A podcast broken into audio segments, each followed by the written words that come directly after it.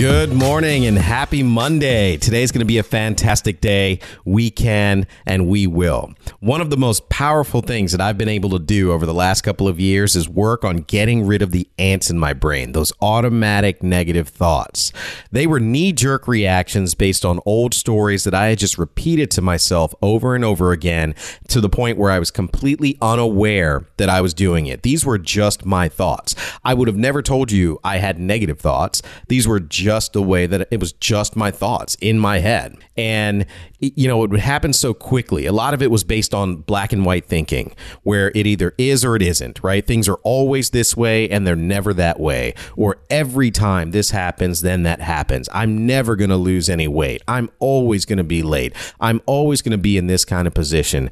Everyone knows that nothing like that is possible, especially for a person like me. Nothing like that will ever happen. And look, there's multiple examples of automatic negative thoughts, and we all have had them. We all have people in our lives that continue to communicate to themselves and to us with them. We communicate with ourselves and to the outside world with them on occasion. And why are they so dangerous? Well, if they've become part of our self talk, either internally or externally, we're in the danger zone. Those words will eventually become our actions, and those actions will eventually form into habits. Those habits will ultimately become our values, and that will ultimately dictate our destiny. So, if what I'm thinking eventually becomes my actions and ultimately my destiny, how do I take care of what's going through my mind? How do I interrupt those patterns of automatic negative thoughts that seem to pop up without me being aware? Well, like a lot of things, the answer is simple but not easy. If neurons that fire together wire together, and most of our thoughts, 90% of our thoughts,